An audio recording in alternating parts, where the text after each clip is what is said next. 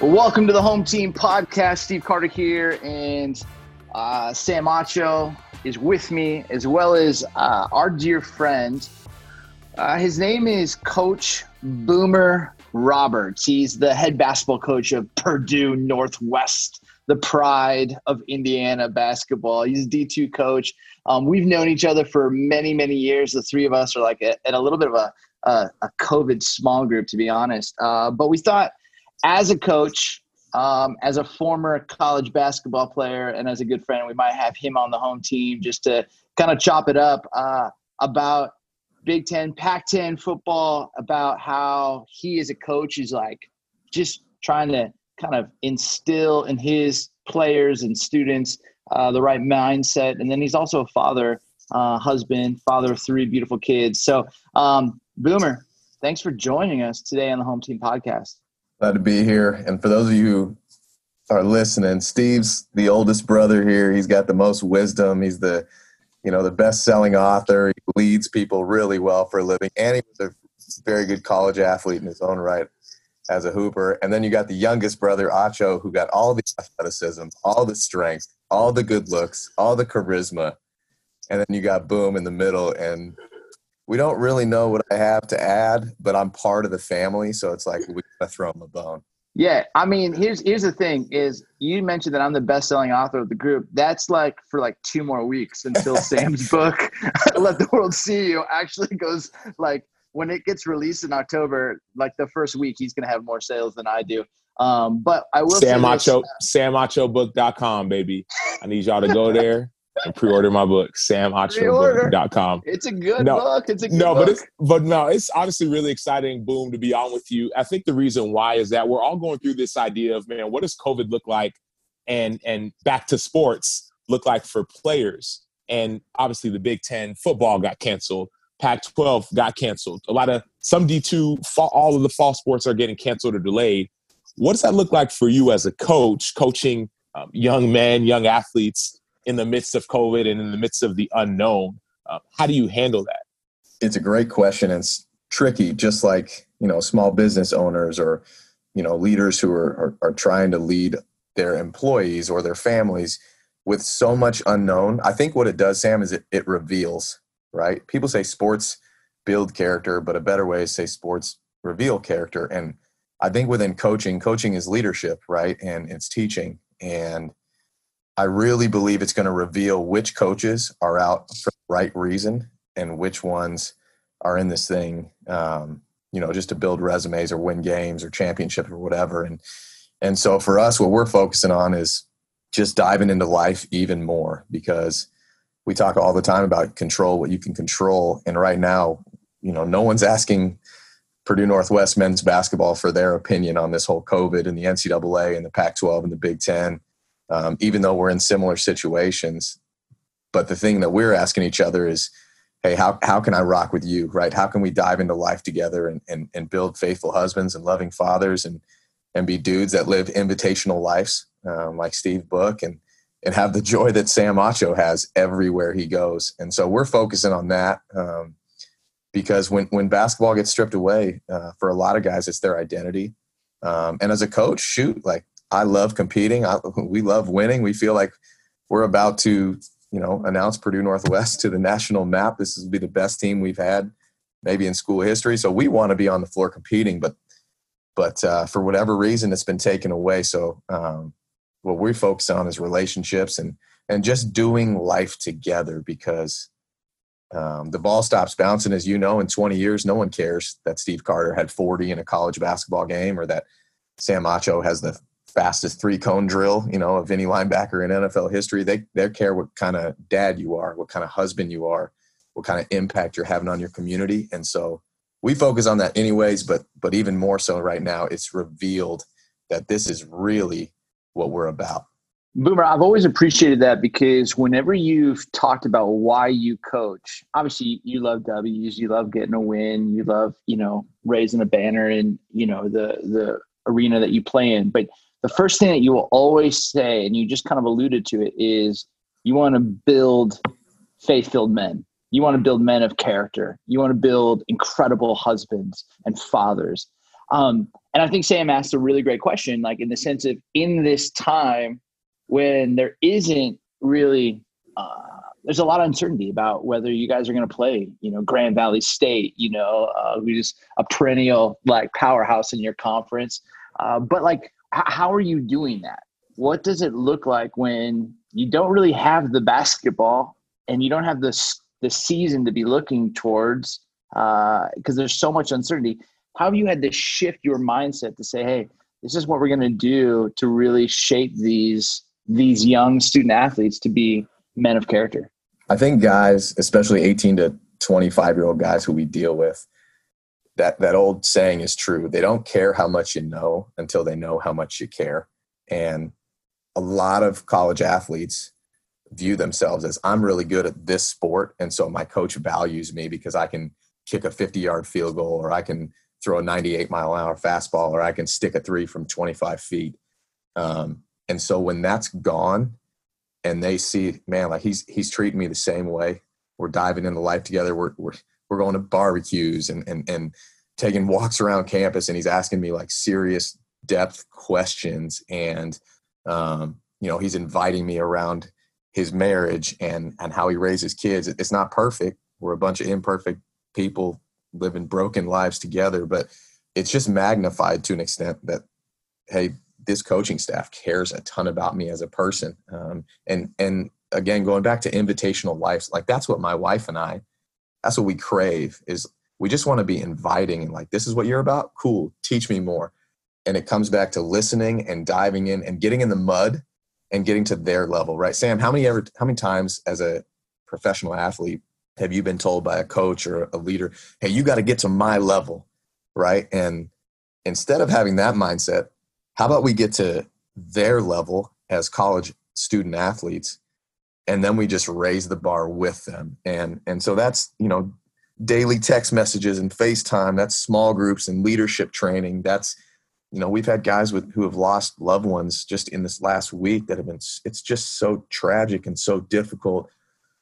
But you know a, a four hour drive to give a guy a hug and tell him that you rock with him and you're here whatever he needs goes a long way. And so as much as we want to hoop, as much as we want to be on the floor, this is the stuff that lasts, and we want to be after the stuff that lasts. Steve alluded to it, but I'm going to even ask a more pointed question. You you always talk about your motto is faithful fathers, building faithful fathers and loving husbands, and also winning championships, right? You always talk about winning, so you never leave that part out. How can you be a faithful father or husband? Uh, how can you be loving to your kids even in the midst of not only a crazy coaching schedule, or just crazy work schedule, but also figuring out COVID. How do you do that well being in this new season of life? Well, I'm not sure I do it well all the time. You know, there's things that if, if you ask the people closest to me that we all struggle with, but I think it all comes down to habits, right? The three of us were talking the other day about stretching before you play and, and, and what do those habits look like that you get in your routine? Um, and for us it's habits you know it's as as a father of three um, i tend to be a selfish guy. I was very selfish especially before i got married and had kids and now it's what do they need from from dad every single day before i go to the office? Um, what does my wife need to feel good about the rest of the day? Um, you know raising our kids at home while i'm i'm working and diving into the lives of 17 college dudes who are basically like kids to us you know? Um, it's just developing those habits. And then the other thing, Sam, that we do a ton is we get our family around the guys. So our kids are in the gym.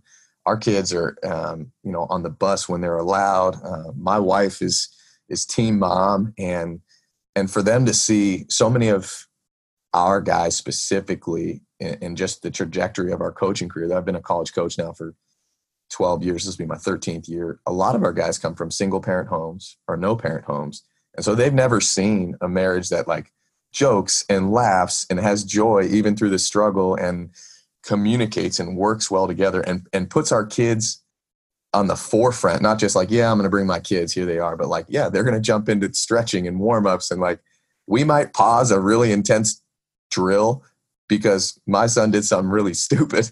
And it's just, it's worth pausing to acknowledge the moment of like, dude, th- these little guys look up to my team like they're their own brothers. And so it's time, it's being present, um, it's building habits. And uh, I don't know if we do it great all the time, but I'll tell you what, our efforts there, and, and we really uh, take that that role seriously.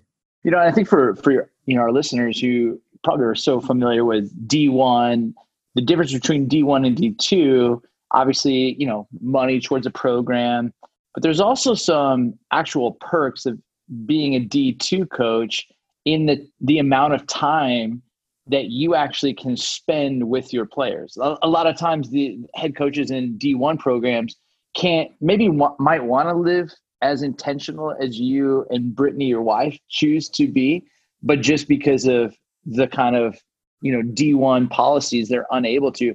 But that's been one thing, Boomer, that I feel like has been so amazing. You guys have become so intentional to say, hey, we can take our, our guys to church if they want to go we can take them out to lunch. Like we can we can bring them over to the house. Like there's talk about that kind of mindset because it really feels like you've created this environment where you've said hey we're opening up our lives and we're gonna you know let you in and see this family of five called the roberts.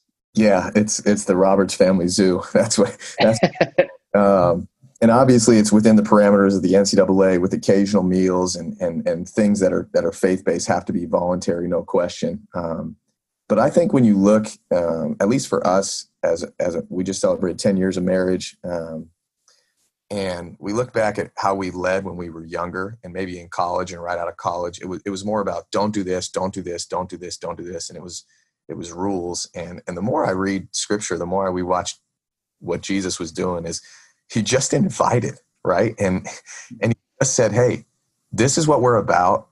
Come and be a part of it. No matter what, bring whatever you have with you, your baggage, your stuff, your history, your past." And so we've really shifted our focus.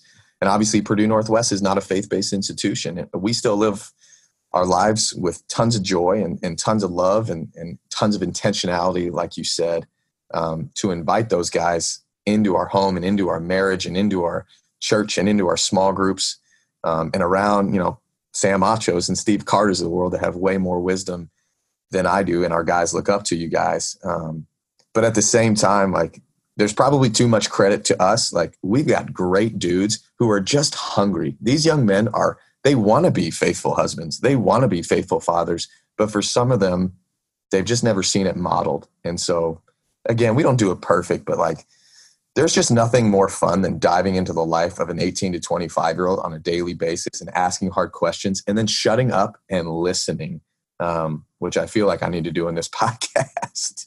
Hey, Acho, like imagine Caleb just like he's 17. He's just dominated his senior year at St. Mark's High, your alma mater, or Emerson in five years.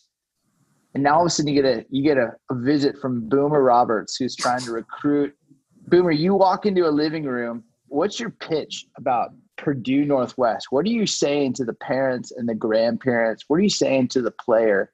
Like, what's a D2 coach pitch to come and play and be a part of the Pride family? Gosh, you're going to give make me give away all our secrets. Um, well, we're building it. When I inherited it, it was a mess. Everywhere I've been, God just has a sense of humor because He takes us away from our comfort zone and then we've been fortunate enough to build some really cool things. And then he taps us on the shoulder and he goes, Hey, I got another place with some more dudes that need what you guys bring. But our thing again is is is looking down the road. We, we've been fortunate. When I was an assistant coach, we won the NAI Division One national championship at Vanguard. My first stop as a head coach at Trinity, we had the greatest turnout in America, regardless of level, from five wins to thirty in three years.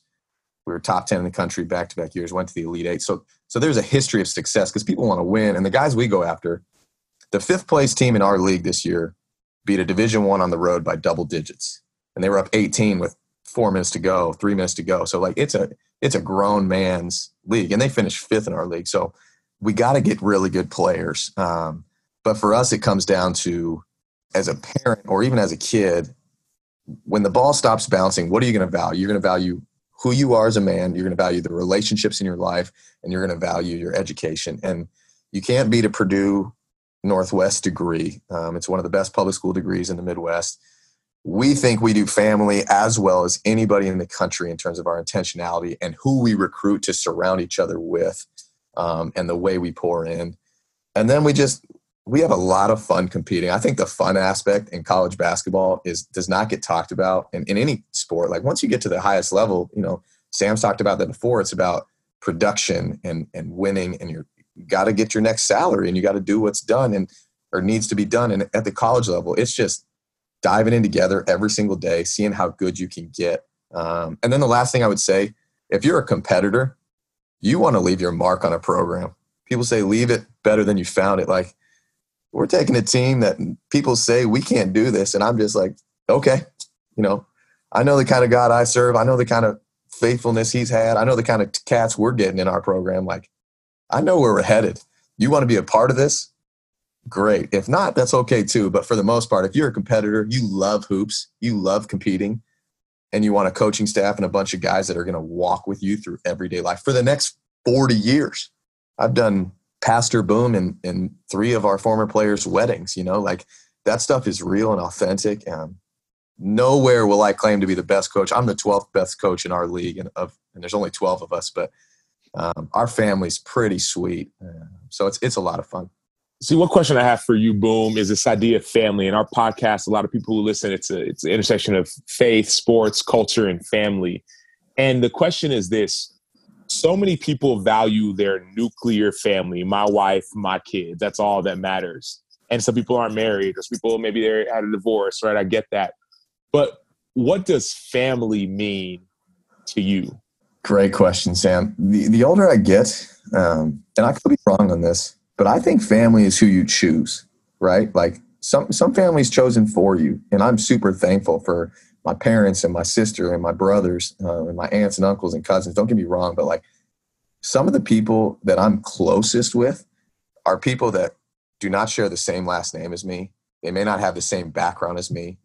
They may not have the same story or socioeconomic status or skin color as I do. But man, those dudes are my brothers, you know, and my wife's sisters and our kids, even though they're not our kids, you know. So a common thing that unites us, whether it's faith or or or hoops or competing or or just you know neighborhood. Um, I, I think family goes well beyond blood because I I just my the closest people in my life are people that don't share the same last name, and, and I wouldn't trade it for the world. Steve, I'm gonna flip that question to you. What is what does family mean to you? You're on the road, you're working, you're trying to make a living during COVID. You're you spend your time going and teaching and preaching, and now all of a sudden all of that's been canceled. And I heard somebody say it may have been you when we were talking last, like you know, preachers preach or teachers teach or writers write, singers sing. It's what they do, and it's been cool to see a hoopers hoop, right? Boomer, we talked about that it's been cool to see you just teaching and preaching and going and trying to make it happen. How does that affect your family, and and what, if any, balance uh, exists? Yeah, that's a great question. You know, I, I think what's amazing is I really resonate a lot with what Boom said about, you know, the older you get, you recognize, man, um, I might have the, the, same last name as a group of people. Um, but really, as you get older, you recognize, gosh, like in Christ, uh, you're part of this this like family, you know, of people who um, have experienced this kind of solidarity in the death and the burial and the resurrection. And so, you know, it's it's amazing is you know when Boomer talks about how, how there's been some guys who might come for four years, but they're going to be you know brothers and family for 40 years. I think about the last 20 years, uh, the few guys who have been in my kind of life were the same guys that I was rocking with in college. And so, as parents, I'm trying to kind of shape my kids to recognize hey, let's fight for this nuclear family, but let's not let's not say that this is the only thing um, because you're going to need a constellation of mentors you're going to need some other people, you know, like a David and Jonathan. You're going to need people who are going to be pushing you. Um, and I'm going to give you everything I can give you. I'm going to try and give you the best experience, the best opportunity, the best coaching, the best faith training I can give to you. But I, I, I, I believe that um, in God's family and God's economy, um, there is just resources upon resources, but we got to go find it, you know. And and again, um, some of that for the three of us has been on a basketball court or a football field. Um, some of it, the three of us have been in dorm rooms. and I know for the three of us, it's been in uh, a local church, and and so I think that for me, recognizing, gosh, like what's wild is, you know, when I lived in Chicago, I was working at a church, and I would travel, and I would. It was just time to like almost get revenge on our schedule and just have family time. Now I live in Phoenix. I don't have a ton of friends, but now I travel and I go speak. And every time I travel, I go and see one of my friends. And when I'm there, it's like this moment and chance for me to connect. But then when I'm home in Phoenix, it's just time to be with family, which is just so fantastic. But my my perspective of family is is definitely broadening. Yeah, I love that. And I think about even me when it comes to family and like what that means. I recently watched a movie called Mully from Kenya, was an orphan. I'm not going to give away the whole movie, but all in all, uh, he has about nine kids of his own. He ends up adopting hundreds of orphans. And his kids even got to a point where they said, and I mean, they, you know, this dude was, ended up being super successful. So, um, you know, God provided, adopted hundreds of, hundreds of orphans. And it's, and his kid has said, man, I felt like I was neglected. And that has always been a fear of mine I love people. I love hanging out, love spending time. And I know how I can tend to be. If I'm always going and doing and speaking or whatever, I, I always fear, man, will I be leaving my family behind? Is that legitimized? Like, is that, should that be a legitimate fear? Obviously, people talk about fear usually is not based in, in facts or reality, but can y'all, can y'all talk me through that? What do you think, Boom? I mean, you've got three young ones, and and what I see from, you know, social media world, they're three different personalities. And, you know, Acho, you've got a, your three different personalities. My two are wildly different personalities. But what's, how, how would you, how would you answer that, Boom? I'm going to defer here to the oldest brother because I want to get your take on this first. I think this is a great question. Here's, here's what I think. I think every kid is wildly different. and Every kid needs wildly different things. So my daughter she wants to travel with me. She wants to go. Like she she and I are wired up the exact same way. And so, I mean, I feel like her first word was mom, her second word was win. Um, she is competitive and feisty, and basically, she runs our house. And then I've got my son who is just thoughtful and and and deep and kind of creative and um, sensitive. And uh, very similar to my wife. And there's some similarities with me and him in there and the sensitivity pieces and tenderness. But I'd say he doesn't want to go on adventures like and be around a ton of people. He just wants like one on one quality time. And I think it what I've come to realize is um, I can't ever neglect my role because they're they might get in you can have multiple mentors you can really only have one father so I hope they have amazing coaches. I hope they have amazing teachers. I hope they have amazing mentors. I hope they have some incredible pastors in their life. They'll only have one father. So, my job in that role is really, really important. Now, I also will say, like, I I want to know them. I want to know like how I can like showcase love to them. And I also want them to understand like there's a pain and there's a privilege that comes from what dad gets to do. So mm-hmm. there are these moments that are painful, like I'm gone on a weekend, but there's also some privileges that come from that. And I want to kind of showcase that. What I love, Boom, about you and the way that you parent is Griff is on the court. And Griff actually thinks, how old is he? Is he five now? He's six. He's six years old. Griff actually thinks he could ball with like high schoolers and college age students and and I've you know there's been moments where like you've needed one extra player and he's like oh dad's gonna choose me. And and you don't choose him and he's so mad at you because why why would you not choose me? I can play dad. But like you have invited him in. He's been able to see the culture see the locker room. I think part of fathering and being great parents whether mother or father is like is is that osmosis. It's more caught than taught and bringing them in. Um, and so the more that i can bring my daughter and my son in to kind of see oh this is what dad does. That's helpful. To give them a background experience to see when i'm praying to see when i'm prepping for a message to see what it's like to travel see what it's like but also not have them just be kind of my worker, but also go, what do they love to do? And how do I join their thing? So it's it's a little bit of both for me. Now, Boomer, how would you answer it? Or Sam? I love what you said about caught, not taught, right? In terms of imitation, and people watch what you do more than you say, but they're watching what you say too. So, you know, raise, raising kids and raising athletes, because um, coaching and and pastoral leadership and shoot, Sam, some of the younger guys in your locker room, like that all falls in the same category, you know. And so, I think it's really, really crucial to walk what you talk and to make sure your core values, what you're about, um, as a dad, as a husband, even though we're imperfect, are sound. You know, I, I always think about your story with Emerson, Steve, when you talk about did you have integrity today? Like that, that is inspiring because every single night, like that kid goes to bed thinking about that. And so, like you said, there's there's only one father, but unfortunately, in in society nowadays, that's becoming more rare and rare, and it's yeah. it's awful. And that's why we want to break that cycle. If we can change one guy to be a faithful husband from a family that hasn't, then he just switched his entire family tree because now what his kids catch is that faithfulness. And now you have, you know, Sam, what you were talking about, where you have your actual family, but now you got more family, and it's just bigger and bigger and deeper and deeper, and the roots grow down deeper. And that's what I love about it.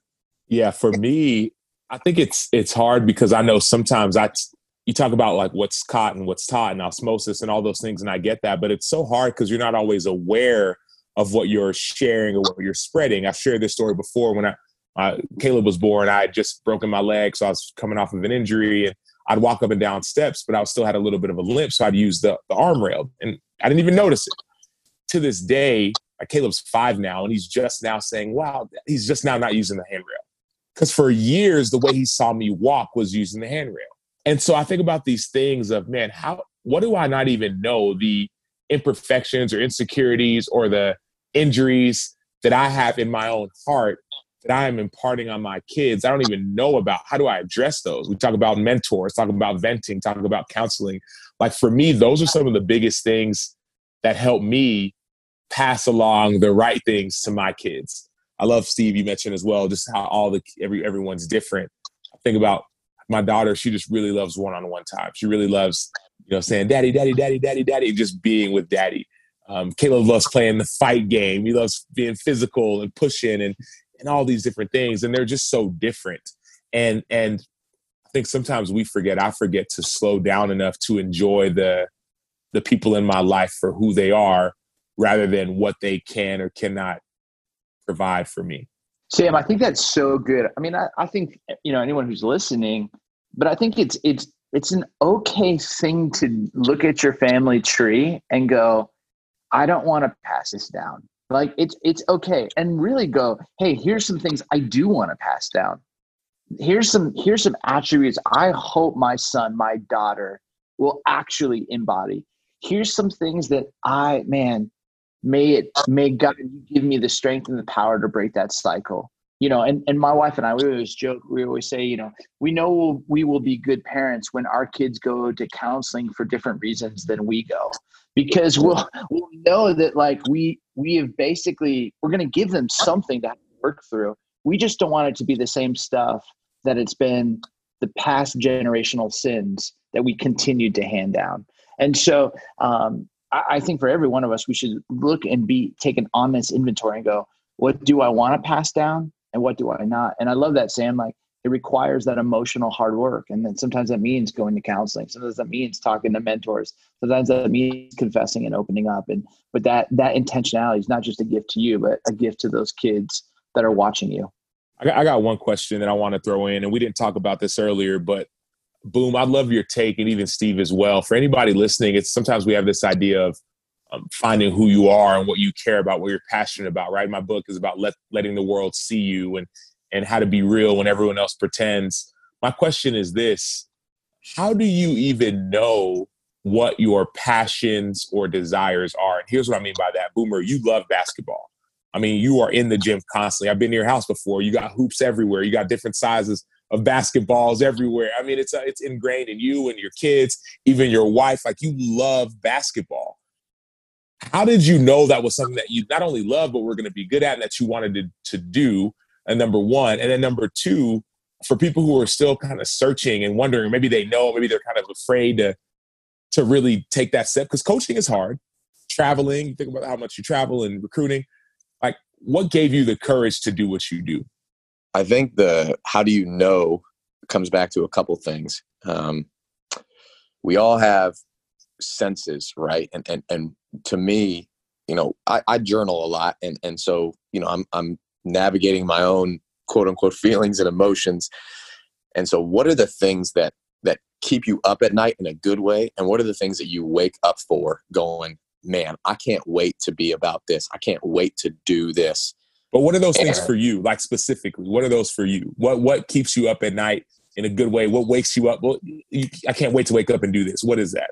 For a long time in my life, it was basketball. Um, and that was kind of where I found my identity. And and the older I got, and honestly, as more people pass me up, I realize I'm working harder than anybody I know, and they're all better than me. So maybe maybe this ain't it for the rest of my life. But what wakes me up now is is impact. I really do. I want to be the best husband I can be to my wife. Um, I want to celebrate. It's written on our wall. I'm looking at it right now. I want to celebrate 50 years of marriage with my wife to my wife. You know, that's a that's a that's a goal that's written down that I look at and pray over every day. I want to be a dad that like as much as I love coaching and diving into lives and competing, and I want to be a dad that my kids, all three of my boys, know like my dad is about my mom, he's about God, and he's about my mom, and then he's about us, and everything else falls behind that. So that's impact. And then again, I just I believe God puts people in our lives, right? And, and we can't be lazy about it. You have to go search for it and you have to discernment. But um, and this kind of intersects with your question is you'll know what you're passionate about if the five closest people in your life can you give them the the freedom to speak into that and say hey you, you're not too good at this right here but maybe you're pretty good at this or maybe you're you're gifted in this area and and for us it's just been relationship i got the nickname boomer when i was two years old because i was a joyful dude and i boomed into the room and i've been that way my whole life and i just i love getting to know people and their stories and how can we do this thing together so that's what wakes me up. That's why I decided to get into coaching because I thought, what better way to impact an 18 to 25 year old's life in the most impactful stage, in my opinion, of their development? Because I can shoot a basketball pretty well, they'll listen to me. And that's stupid, but it's true. And then from there, they realize, man, this guy really has my back and he really rocks with me. And, and so that's that's what drives me. That's my motivation. And it took a while to get to that level to really understand and I'm still figuring out. But um, for me, that's it. Steve, what about you? What what's your motivation? And what keeps you up at night? What wakes you up in the middle of the night? And how how do you and did you find it? For me, you know, when when Boomer says that word impact, uh, and maybe it's you know being five eleven, not not being the the the tallest or the strongest, um, but I always felt like I had that the biggest heart of the team I mean, I had to die for every loose ball. You know, I I, just uh, just to feel like I had to be on the court. I think like when I think about my life, I go where where can I make the most kingdom impact? Where can I actually affect the most lives for good? And and I think for for how people deliver that, you know, um, you heard it even in in what Boomer was saying, a, little bit of like a holy discontent as some people have said before you know like what really makes what do you see that's so broken in our world and then you just go i gotta fix that sometimes it's out of um, people's stories and experiences and trauma marcus buckingham a great leadership consultant he said you, you got to look for the signs and it was an acronym and s was success and i was like instinctive and g was like when you do it you grow and n is when you do it you uh, you meet a great need in the world. And he goes, if you can, if you can have answers for those four, it's a sign that, that it's a call. If not, you don't have success in it. It's just a hobby. It's just a hobby. You know, you might love it, but it's just a hobby. And and then I think lastly, like I think God just gives each of us different gifts.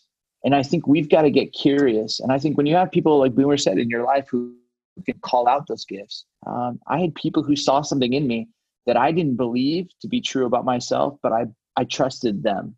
I trusted that they that they saw something that I couldn't even see in myself. That was a little bit of faith for me. Is going, gosh, you guys keep saying that I should be a, a pastor. Okay. And and I felt like the more I leaned into it, the more, you know, gosh, like I feel the thrill of God using me in this unique way. So um I, I think what's what's that ache that you see in the world? Um, what are those signs that that you're just listening to your own life and what it's saying to you and then how do you have the courage to to kind of trust those voices that that god's put around you who are calling out the best in you as i listen to some of the responses about you talk about the signs and the impact and the want to do kingdom work for me sometimes it's just uh, what what do i enjoy doing like what is mm. fun mm and i think obviously in football like football for me is a lot of fun and obviously i found success in it and was good at it. But I really enjoyed people talk about the process. Like I enjoyed the practices, I enjoy the meetings, studying film, all that stuff I enjoy. But what I even enjoy more people. I always said, yes, I love playing the NFL, but whenever I stop having that desire to get to know the people in my locker room, that's when I know my my playing days will be over. And so it's just this idea of bringing people together. I've always had this affinity, number one, to bring people together. And number two, about how do you know? And I'm, I'm not saying that I know, but it's something that I really enjoy. When I was a, when I was a young kid, I, and I told this person this not long ago, I was a young kid and I used to always watch my little sister tell stories to my, my big sister, excuse me, tell stories. We have friends come over for, you know, whatever, get togethers. And the adults will be in one room, the kids will be in another room. And she was older than I, and then I, and she would always tell these stories that just caught everyone's attention and they just be looking at her and the way she would pause and the oohs and the ahs. And I would just sit back. And I was a shy, chubby little kid. And I'm still in some ways a shy, chubby when I'm a grown, a grown or grown kid. But uh, I would just sit back and just be in awe of the way that she just captured a room. And for whatever reason, I wanted that. And so just this idea of being able to like I love being able to like tell a good story. Like that's why I love speaking, right? To be able to tell a story, to bring somebody along and to share a message to get a point across, something I really enjoy. And then this idea of bringing people together. I think something that I got from my dad. My dad loves throwing parties. And when I say party, it's not your typical like, oh, let's go to a party. It's more just bringing people together and seeing the joy that happens when different people from different avenues come together. I just really take great joy in that. And obviously the impact piece is huge as well. But for me, those are areas that I've that I've learned and I'm continuing to learn. Um, so I'd encourage even our listeners too, as you're listening and saying, man, how do 20 something, 30 something, I'm in this job and it's not fun or I want to do this, but I'm kind of scared. That's why I asked you the question, Boomer. Like coaching's hard. How do you say, you know what, I'm to go and be a coach? Or Steve, there's a pandemic, but I'm still to go and I'm still to teach the word of God. Those are things that I think are really insightful and encouraging. I think two things with that, Sam, is one, you know, Boomer alluded to it with, you know, coming to the end of his like basketball career, you know, at Vanguard and just like getting to a point where like, okay, now I got to like redream it all up again. You know, you've talked about like there's been times like where you're like, am I done with football now? And like, okay, what am I to be doing next? You know, even as I stepped out of Willow, almost a mentor called me um, and said, Steve, redream it all up again. And I think part of that is asking yourself those questions of what do I really enjoy? What do I feel like helps bring some great impact that meets a, a great need? Like, what do I like to do? And I think, you know, even this podcast came out of that, you know, us just going, man, we, we love talking sports. We love talking culture. We love talking faith. We love talking and helping people with their families, you know, and okay, it's not making us a ton of money. It's not making us any money. We just, love to do it and just go, that's fun to do. That's fun to do. So Acho, I, I want to end with with Boomer since he's a coach, basically telling our listeners what NBA player our games are most closely associated with. So I'd love for the coach to kind of say, when you think of Sam Acho, who would be that player? And when you think of Steve Carter in the NBA, it could be past or present. Who would be that player? Um, but any NBA bubble playoff observations that you guys want to make um, before we end with that greatest question of the day? I got one. If people are going to be mad at me, I think Boomer, you're probably going to be mad at me for this. Recently, Draymond Green got fined fifty thousand dollars for making one of the realest comments I've ever heard that Devin Booker needs to find his way out of Phoenix. You're nodding your head right now. No, no, no. why should Devin Booker stay in Phoenix? Please give me one, anybody, Steve, Boom, anybody listening, give me one good reason why this young phenom should stay in Phoenix. Okay, listeners, real quick, do you see what Sam Acho just did? I feel like he subconsciously just placed an NBA player into Boomer's mind to try and say, this is what my game is most likely associated with. I am like Draymond Green. So let me just throw this question to you, Boom. So I just wanted to make that out. Like, I'm not saying that he is Draymond Green, but I feel like you might be subconsciously throwing that in there. Boomer, what would you say to that Sam's question? Because that's a good one. Well, I'd like to say stay for the leadership, um, but that's been a struggle for the Suns for a hot minute. Um, but listen, there's something to be said about loyalty, and there's something to be said about doing something. I, it ties in with the last question. I answered it indirectly, but directly, the things that I'm about, I love relationships, I love competing, and pretty much that's it.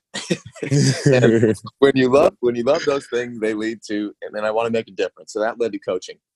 I love cats that want to do something that hasn't been done. Barkley got us close in 93. Watching The Last Dance was so painful. I remember exactly where I was when Pax hit that shot. Barkley cheated and and over or we had to rotate because he went for a steal. I was pretty mad at him, right? And then Nash's Suns were so close. Robert Horry's nasty elbow, Boris Diaw and Amar'e coming quote unquote off the bench onto the court, 96 feet away from the action to get suspended. And Tim Duncan makes his only three pointer of the entire season.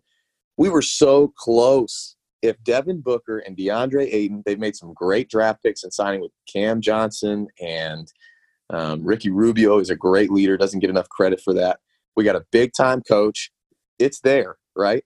Be loyal and, and go bring a championship to where they have it. Like LeBron brings a championship to, to, to LA, and it's like, oh, well, Kobe brought like 419 of those, right? And Magic did that, and Kareem did that. It's like, yeah, that's cool. You bring a championship to Phoenix, bro, your legacy is cemented. So that's why you stay. And if you're a dog, if you're a real one, dude, then I can win here. I win in Timbuktu, bro. Come to Purdue Northwest. You never heard of Purdue Northwest? You will. You know what I'm saying? If you, if you really have confidence, you can do it anywhere. So stay in Phoenix, and you definitely ain't Draymond Green, bro. Hey, talk that talk. Hold on, hold on, hold on. Before I, hey, let me retract my talk that talk statement. I, I like, I like, I like me some Draymond. Come on now, lady, you talk that talk. but here's the here's the thing. The other piece is you got seven and zero oh in the bubble, and Book's been saying, hey, we got something to build on. I mean, you you go undefeated and you go, man, we've we've played some games. I think that gives them a lot of confidence. I do think Draymond though is saying, and I think when you look at the NBA landscape next year, Toronto's going to be strong in the East. The Bucks are going to be strong in the East, and the Nets are going to be strong. If I'm someone in the West, I'm going to the East to play. That is.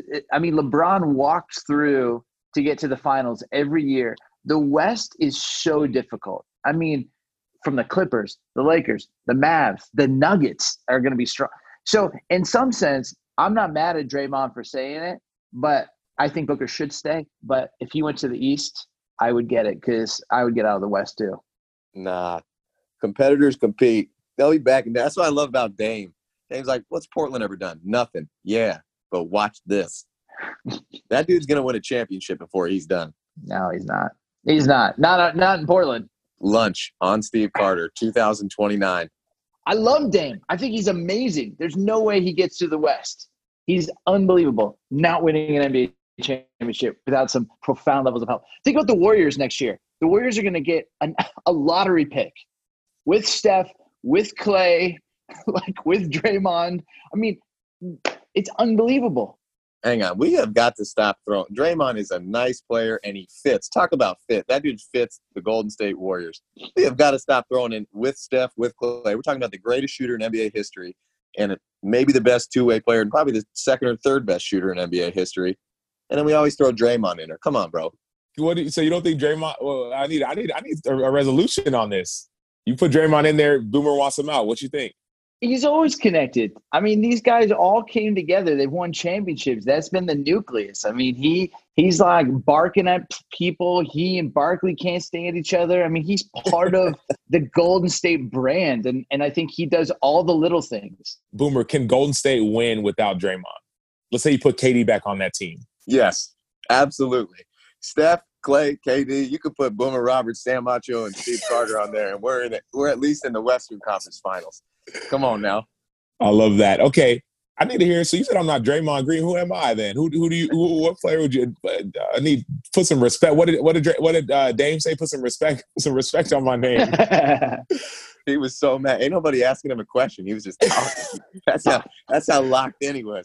He was he was responding to people who weren't saying anything. That's big time. Carter, you said past or present, right? Yeah, yeah, past or present. All right. I'm going with Sam Acho. To me, this is a super easy one. This man is Ben Wallace. Respect. Right? Hey! Respect. Ben Wallace. Okay. Ben Wallace. How many? I think he won three Defensive Player of the Year awards. Won won a championship. Like great teammate. Competed his tail off. Didn't need to shoot it. Impacted the game without shooting the rock tremendous ball reversal, which as a coach, man, know your role and be awesome in it. I played with my boy Sam. We play ones, we play threes. He doesn't want to talk about threes because some old, old college coaches just tore up his bear squad. What happened, what, happened, what happened when we play one on one? That's all. We that's split, bro. You 260 pounds playing bully ball. yeah, you're the man talking about. Shots and got 10 offensive rebounds and made the 10th one. He thinks he's a dude. Ben Wallace. Ben Wallace. Eh so that's that's you. Easy call. And you can guard and you give great effort. The way you play football is the way you play hoops. I will say this for anyone who's listening. One time when when the three of us were playing, we got done and a few minutes later, uh, Boomer walks out and he's got ice on his elbows. and and the kid can shoot three pointers and you know, and Sam Sam's got some ice on his knees, and there's all these like Chicago Bears players, and Boomer walks out just with like ice on his elbow, and I'm like, what? Talking to the Bears, man. Like, who are you? But he had he'd already gone for like seven in a game of eleven, so he he had you know a little bit of prop. So, but ice bags, NFL guys, NBA guys know that taking care of your body is primary. So I'm I'm still anticipating a six to eight inch growth spurt, and I'm going to be Joe Ingles right there. So Joe Ingles. you never know. You never know. Um, Carter, Carter's tough, man. Maybe not the first guy that comes in mind, but Carter is JJ Barea. Um, JJ Barea, not a guy that you're looking at and you're like, dude, he's a baller. He was talking earlier. He's like, I'm 5'11, I'm not athletic. Steve Carter had 40 in a scholarship college basketball game. I think it was more than 40, but this fool can play. And so don't let the smooth, Jesus loving, articulate gentleman fool you because he's a nasty competitor. JJ Barea, he's unguardable in a ball screen because he shoots it. You got to go over it, and he makes reads. He's still on an NBA roster. He's big time in the locker room. He competes like crazy defensively, and he's not afraid of the moment. And my boy Steve Carter is just not afraid. There's no moment too big. He goes, Yeah, I prepared for this. I'm ready to rock. Nobody outworks him. Nobody outcompetes him. And every single player in the NBA wants to play with JJ Barea every single person I've ever met who knows Steve Carter wants to be in that guy's inner circle. Steve Carter, JJ Barea. Man, dude, we should have him on every week. Every week. Sam. Every, every week, bro. That's, Forget Draymond. Hey, I like yeah, Draymond. Hey, uh, Acho, who's Boomer? I think I said this, but he didn't like it. I, I said JJ Redick, but I felt like that's kind of disrespectful. Also, because I feel like you've got better handles than than JJ. Whereas I feel like JJ's a straight shooter, but you didn't like it when I we talked. We had this convo a while ago. You're like, oh man, you know, these dudes don't miss. I'm like, bro, I've played against you. You also don't miss.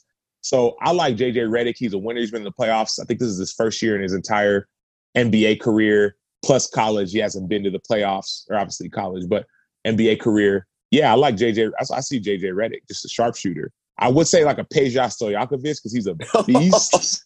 Peja. I love Peja. I love me some Peja. Uh, but yeah, I like JJ Redick. Those Kings team were a top five NBA team to watch in Hands history. Down. Jason Williams, Doug Christie, Chris Webb. I mean, Vlade. Vlade. Vlade. Hedo. a young Yes. Turkoglu, Hedo Turk, Oh. yeah, Hedo Turkoglu was a Doug Christie, and his wife not allowing him to go in the locker room without asking permission. Those were the teams, bro. Those were the teams. Steve, who would you say Boomer is? Chris Mullin. He's a lefty, bro. He's got that lefty jump shot. Just like, just like he always loves that baseline J. That's what he wants. But um, you But know, I feel like just- Boomer's got better range. no, totally, totally. I just, I just trying to figure out who's who's like a lefty who's got. It's more just the lefty. But um, you know, the other thing about Boomer too is why I do like the Redick um, or like a Rip Hamilton is you're always moving.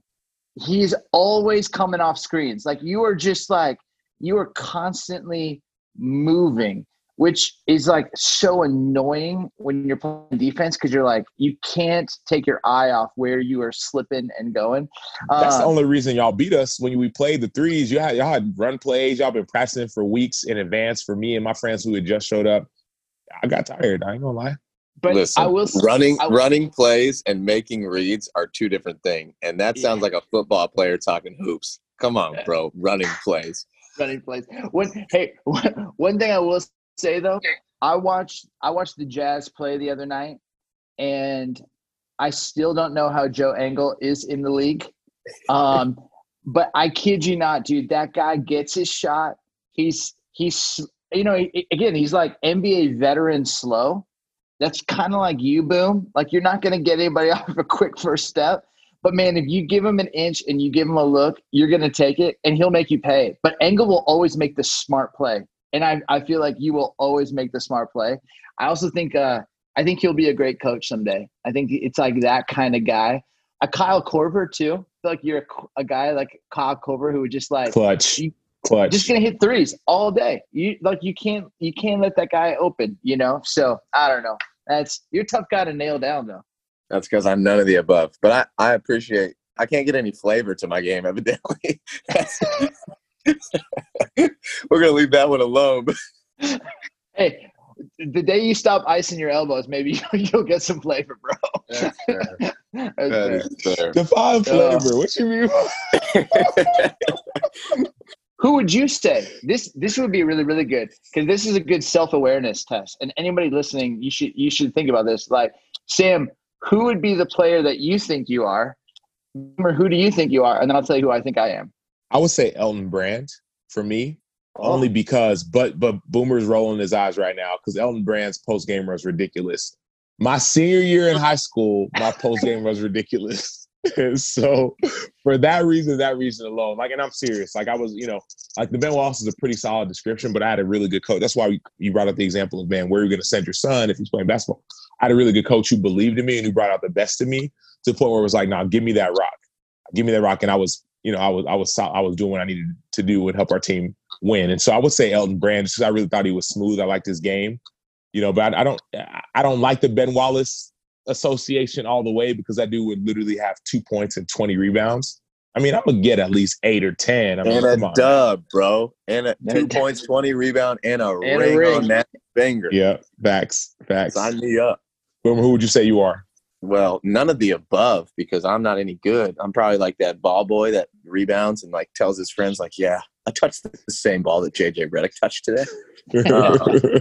But uh, if I had to pick, it's it's probably Ingles. Just just because he's great with his angles, he can really shoot it.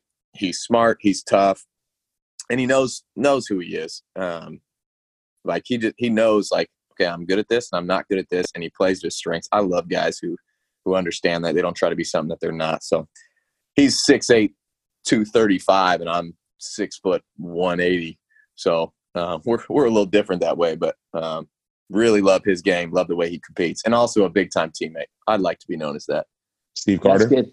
I would say uh Dellavedova was like shouldn't be in the league, but he just wants to D everyone up. Or um or Patrick Beverley. I just I love Bev. I can just I, I feel like Those are those are two really good examples because you just brought me back to the time when we were playing, and you and I didn't really know each other then. That might have been like our, our second time hanging out. Yes, J- yes. I just I just too feisty. I just remember like Boone having to pull me aside and going, Hey, these guys are my players. I'm like, oh, I'm so sorry, dude. I thought they were college basketball players. and, and, but it's just like, hey, you're an example. You're trying to be an example for them. like, I'm like, oh, I'm sorry. I'm trying to make them better. Like, just. I think we were playing a bunch of divinity school guys who were trying to be yeah. faster. and, and Carter's out there just like putting the ball in their chest, playing 94 feet, which I love. But we're over here. I'm like, dude, that dude just read your book in his class, and now he thinks you're a clown. Dellavedova, Dellavedova, when the Cavs made the finals, he oh. was a oh. He had his moment. That was moment. Not yeah. That that's a great comp. Well, Boomer, thank you, thank you so much for joining us on the Home Team Podcast. Uh, I uh, you got me fired up for what you are building at Purdue Northwest. And hey, where can where can people learn more about the Pride basketball program? Yeah, we got a Twitter. We on the social media. uh, it is at PNW Basketball, um, I believe, and then mine is at Boomer Roberts. It's been a pleasure, fellas. Um, in terms of two guys that use their gifts to make an impact on the kingdom, like there's a lot of people doing it at a high level. I'm not sure there's anybody doing it um, with more authentic hearts than y'all. So just being the middle brother, man, I, I'm I'm super proud to just just know you guys and, and, and see the impact you're having from a long ways away and and just know that you are. So keep it rolling. If you listen to this far, God bless you. Thanks for rolling. I'm no Sam Ponder, but we, we had we had a lot of fun. Man, well, Acho, you got any final thoughts?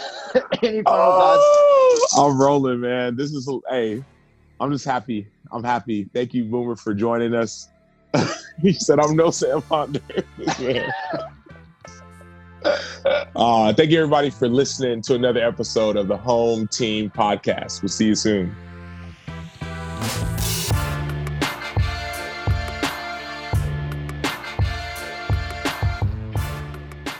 Thanks so much for tuning in to the Home Team Podcast.